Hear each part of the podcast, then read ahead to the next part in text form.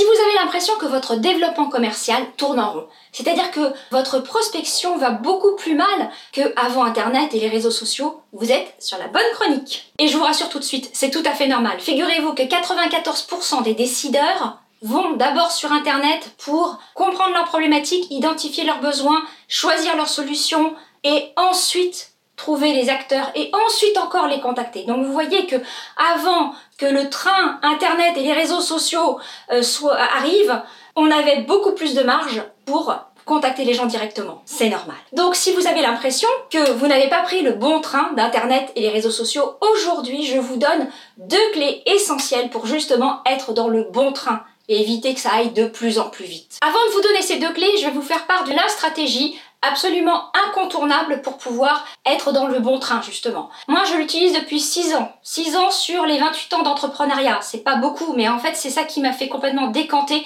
et qui m'a permis par exemple en 2008-2009 de sortir de la crise. En fait le secret numéro 1 c'est le contenu. Avoir du contenu sur internet. Alors, je vous entends d'ici.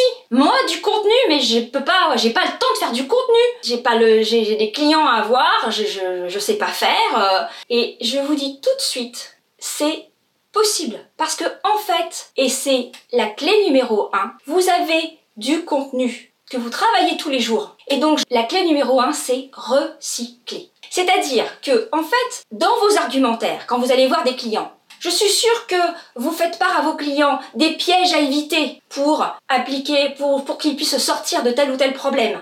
Je suis sûre que vous leur faites part des recommandations pour que justement ils puissent éviter telle ou telle douleur. Et ce contenu-là, vous allez l'utiliser de façon générique pour justement montrer votre expertise et ainsi faire partie des personnes éligibles sur Internet quand on a ces 94% de décideurs qui vont sur Internet pour choisir leur solution.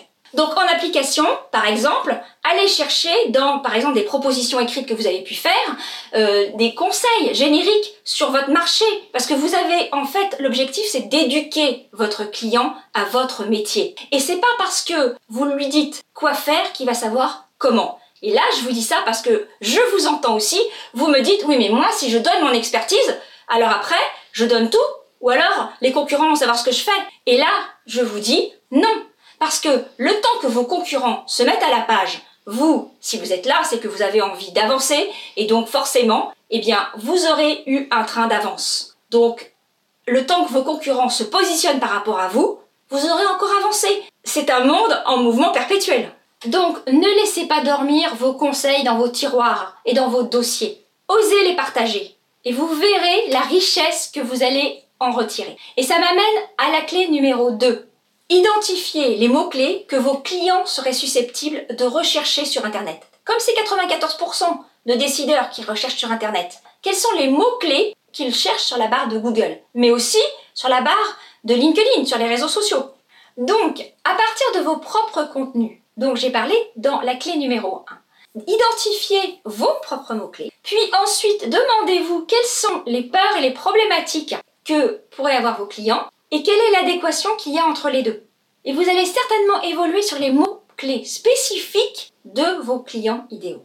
Donc, j'ai juste une question à vous poser. Quels sont vos 20 mots-clés, par exemple, qui reviendraient de façon usuelle dans tous vos contenus? Vos pitchs, vos, vos emailing, vos contenus sur Internet, vos offres, les mots-clés. Pour vous aider à les retrouver, je vous mets en bas de cette vidéo un lien d'un outil incontournable pour pouvoir les rechercher. Mais attention, ce sont des mots-clés spécifiques qui caractérisent vos offres, la problématique de vos clients, pardon de radoter, et pas les mots génériques, les mots-clés génériques de votre marché.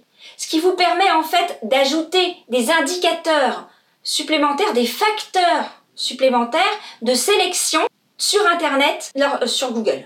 Si je reformule, utilisez juste le jargon de vos clients. Si vous n'avez pas l'habitude de faire cet exercice, je vous invite fortement à partager dans les commentaires quelles sont les étapes que vous vivez pour rechercher ces mots-clés, pour recycler ces contenus. Vraiment, ça m'intéresserait beaucoup. Je suis très curieuse pour que éventuellement ça puisse m'inspirer une autre vidéo et pour que je puisse vous livrer d'autres contenus de ce type.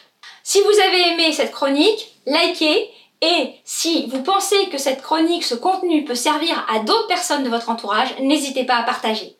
Et je vous retrouve sur le site. Et si vous n'êtes pas inscrit, allez vite vous inscrire pour pouvoir bénéficier de ma formation offerte. Comment inspirer les bonnes décisions de vos clients potentiels. Merci beaucoup pour votre attention et je vous retrouve dans une autre vidéo. À très bientôt!